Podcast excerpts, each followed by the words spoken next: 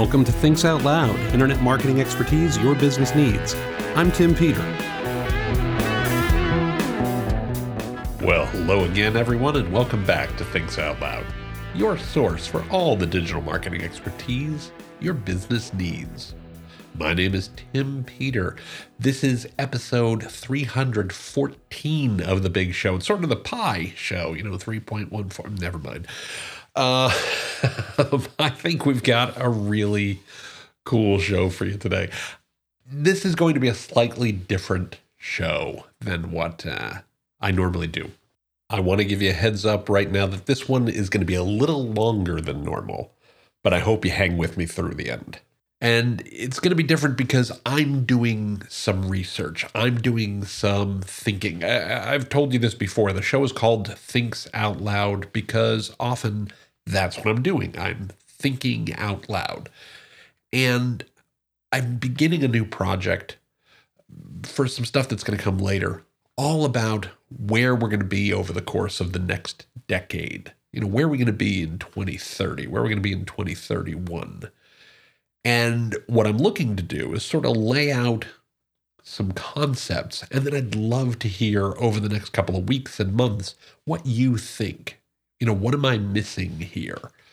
So, you know, be prepared that I'm going to lay out some things. Normally, anyone who has listened to the show for any period of time may have noticed there's a framework I tend to use for a lot of episodes.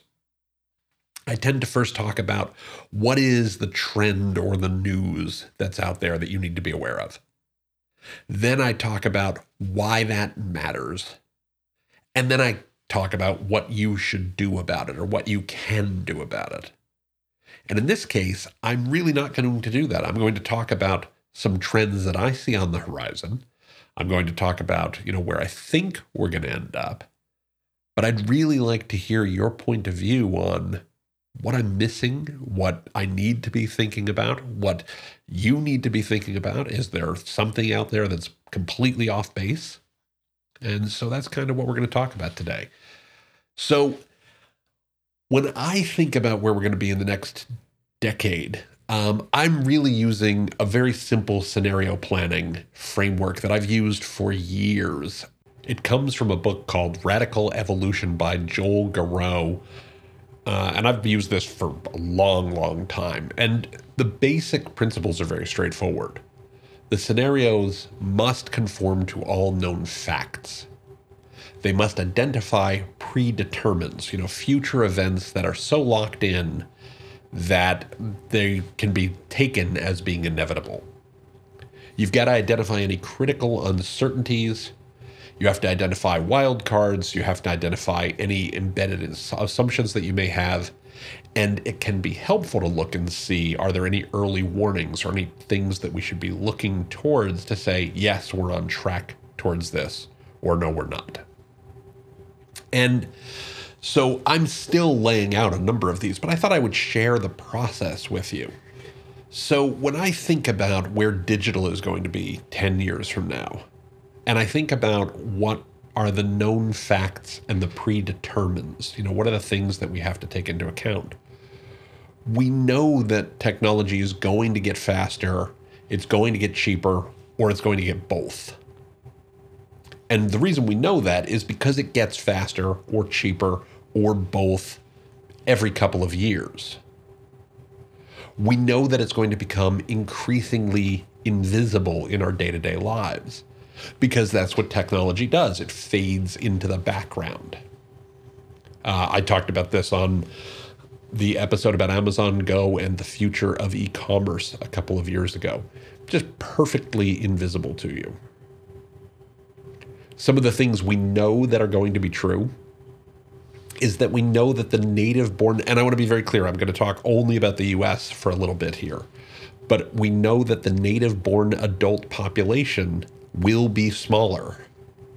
Now, we know that to be sure because we know what the birth rate was 10 to 15 years ago. And if you want more adults 10 years from now, you needed to start making them 10 years ago, 10 to 15 years ago. And that didn't happen. We had a lower birth rate. And I'll link to the research that backs that up in the show notes. which means that we will either need to import labor, i.e., increase immigration, we're going to need to lean on technology more, or we're going to need to reduce services to an aging population. Now, I want to be clear we're in the midst of a COVID pandemic that has disproportionately affected older people. So these numbers may change over time. We're going to see. But even with the tragedy of the hundreds of thousands of deaths that we've had from COVID, you know, we there's about 3 to 4 million people born every year.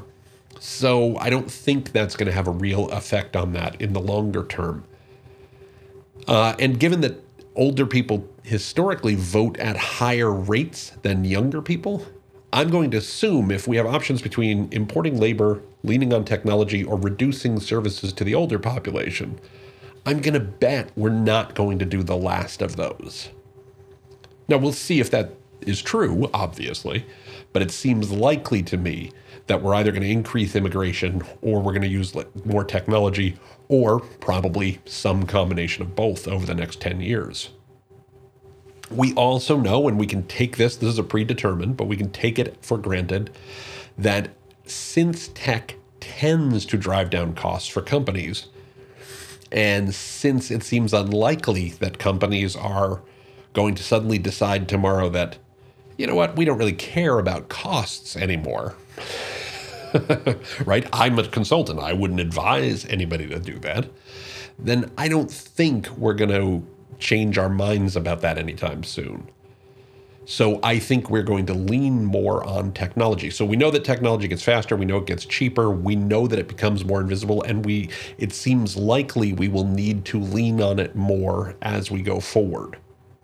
Those are sort of the ground rules for everything that I think we're going to see from this. Now, one of the things that I think is very likely is that the tech giants will be gianter. They're going to be bigger. But I'm reasonably confident that it's going to be a very different set of them. Now, I can see almost no scenario where all of Facebook, Amazon, Netflix, Google, Microsoft, and Apple remain as dominant players 10 years down the road. I can't imagine that that will be so. I talked about this to some degree last fall when I was discussing why you're not destined to lose to the Frightful Five. And there's a number of reasons for this. JD.com and Alibaba and Tencent and tons of other companies are coming for them.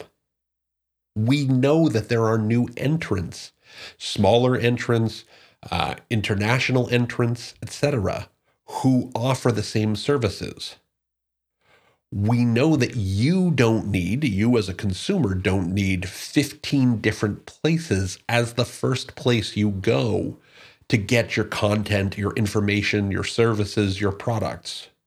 There's a reason why we talk about the Frightful Five or FANG or whatever your preferred term is for the dominant players in the tech sphere. But when we talk about the dominant players, we're talking about, you know, four, five, six companies as the dominant ones. Obviously, there are secondary tier players, and there are plenty and plenty of niche players. And I think that will remain true. But there's only going to be so many dominant players.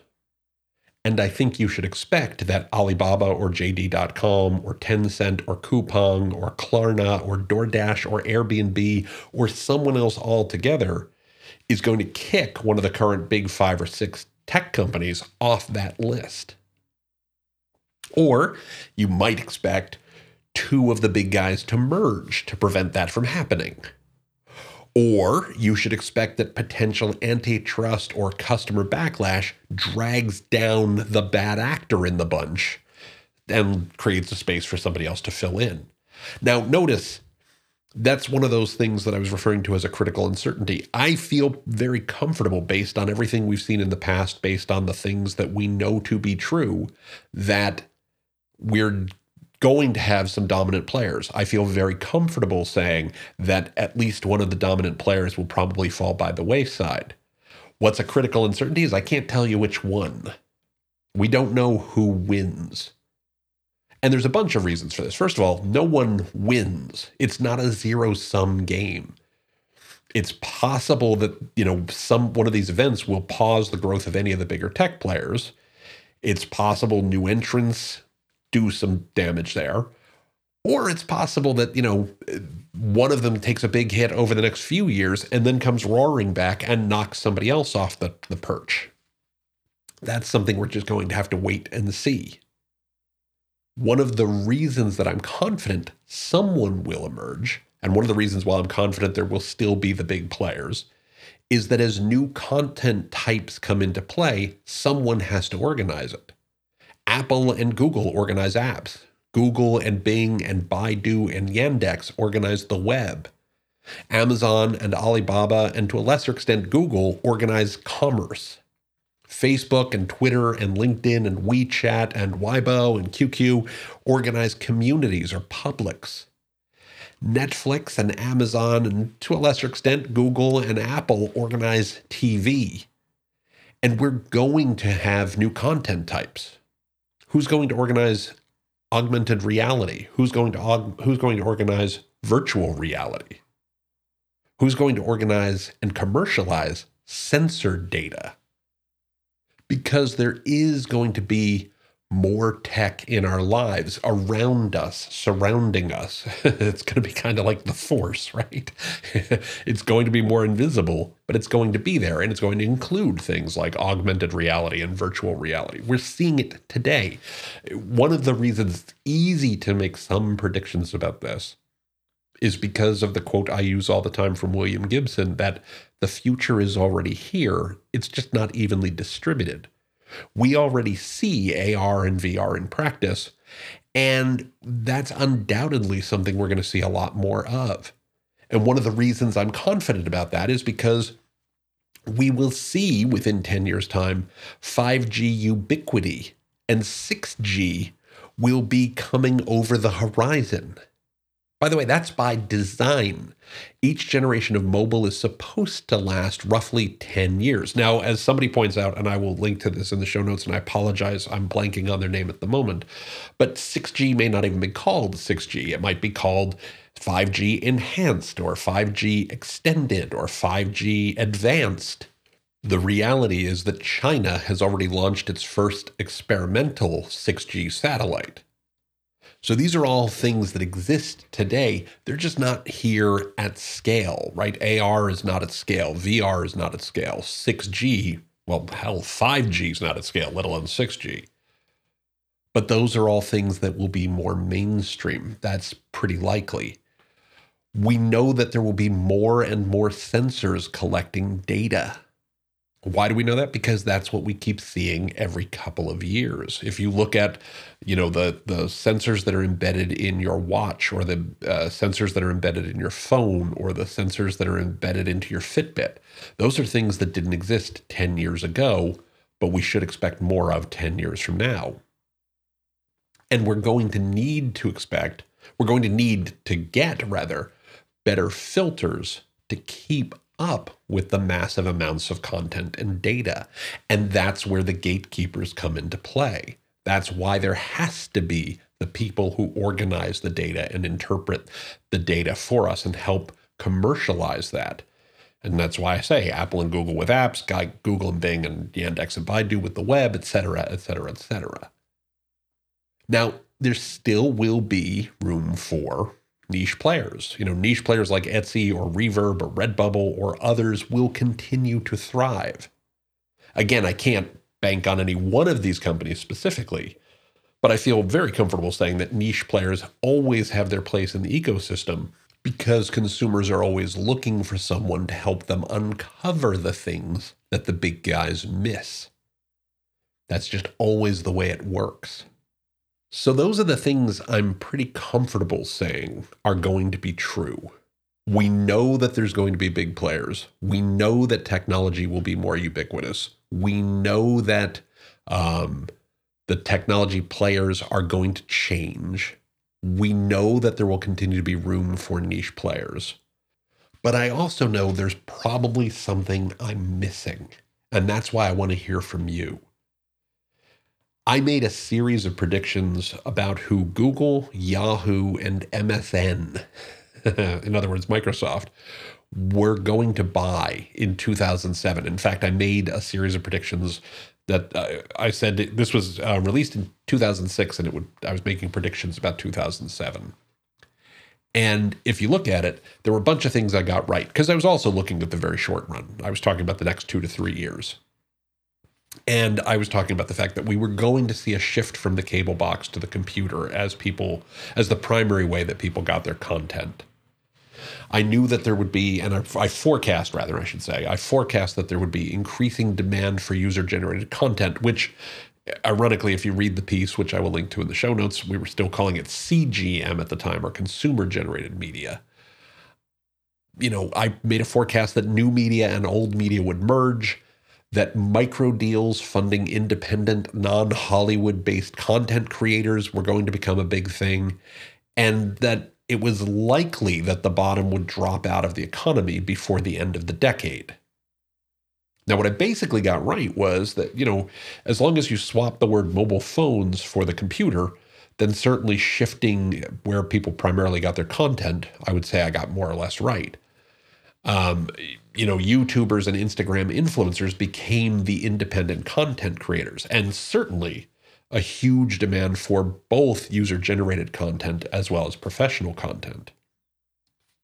To say nothing of, you know, being pretty accurate about the, the 2008 2009 Great Recession. So I think I did pretty well on the big picture. There were a bunch of things that I missed completely. You know, first of all, who bought what? I, I don't think a single thing where I said company A was going to buy company B came true for the most part which just goes to show that you can picture the big trends, but nailing the specifics is hard. I also missed, whiffed huge on Netflix. Didn't even mention them at any point. You have to remember at the time, Netflix was still shipping DVDs and Blu rays to people when I wrote The Post. They started video streaming a few months after that original post went live. But I, I should have seen it. I mean, for God's sakes, the, the it's right there in the name. you know, now on the plus side, the original content model, along with Amazon Prime Video and Apple TV, to say nothing of other over the top streaming services, is pretty close to what I forecast was coming. It just A, took a few years longer, and B, you know, as I say, I missed completely. So this time, I want to know from you what am I missing now? What do you see as you look a few years out, as we look 10 years out? What's going to be different? What's going to be the same? What do we need to be thinking about? What are the things we know that will be true? What are the things that are probably going to be true? And what are some wild cards that we need to be thinking about? Make sure you send them to me at podcast at timpeter.com and I will make sure to update on a future episode with what I hear from you all. I'm dying to hear it. I can't wait. And so I want to leave you today with this idea of, you know, whether you liked everything I talked about today, whether you agree with everything I talked about today, whether you think everything I talked about today is completely full of nonsense, I want to remind you about the, the process. Think about the things that we know are just flat out facts. Think about the things that are sort of predetermined, the things that we should expect to happen because they always happen think about any critical uncertainties. You know, what are the things we can't be sure of? You know, my example being which of the tech giants probably won't be a tech giant 10 years' time from now. Are there any wild cards we ought to be paying attention to? Are there any embedded assumptions that I should be watching out for? And are there any early warnings that we should be the lookout for? And if you can do this for your business, you can start to say, great, what should I be aware of? Not just for 10 years out, but 10 months out. Think about it in those terms, and you'll put yourself in a much better position to succeed as you go forward. Because, as the old quote goes, the best way to predict the future is to write it. Now, looking at the clock on the wall, we are out of time for this week. I want to remind you that you can find the show notes for today's episode as well as an archive of all past episodes, all 314 of them, by going to timpeter.com slash podcast. Again, that's timpeter.com slash podcast. Just look for episode 314. You can click on the subscribe link in any of the episodes you find there to have Thinks Out Loud delivered to your favorite podcatcher every single week. You can also find Thinks Out Loud on Apple Podcasts, Google Podcasts, Stitcher Radio, Spotify, Overcast, wherever fine podcasts are found. Just do a search for Tim Peter Thinks, Tim Peter Thinks Out Loud, or Thinks Out Loud. We should show up for any of those. While you're there, I would very much appreciate it if you could provide a positive rating or review for the show. It helps new listeners figure out what the show is all about, it helps them find us, and it just means so much to me personally. I would very much appreciate it. You can also find Thinks Out Loud on Facebook by going to facebook.com slash Tim Peter Associates. You can find the show on LinkedIn by going to linkedin.com slash Tim Peter Associates. And you can find me on Twitter by using the Twitter handle at TCPeter. Of course, you can also email me. You just send an email to podcast at timpeter.com. Again, that's podcast at timpeter.com. Whether you want to send me your prediction ideas, whether you want to give me feedback about the show, whether you have questions, send me an email. I love it. I'd also like to thank our sponsor. Thinks Out Loud is brought to you by Solo Segment. Solo Segment uses machine learning, natural language processing, and all of the cool stuff you can do with AI to understand customer behavior. They do this using anonymous behavioral data, and they connect website visitors with the content they need to accomplish their goals and to drive conversions for your business. Solo Segment does this by protecting customer privacy while helping you drive more leads and better business. You can learn more about it by going to solosegment.com Again, that's solosegment.com.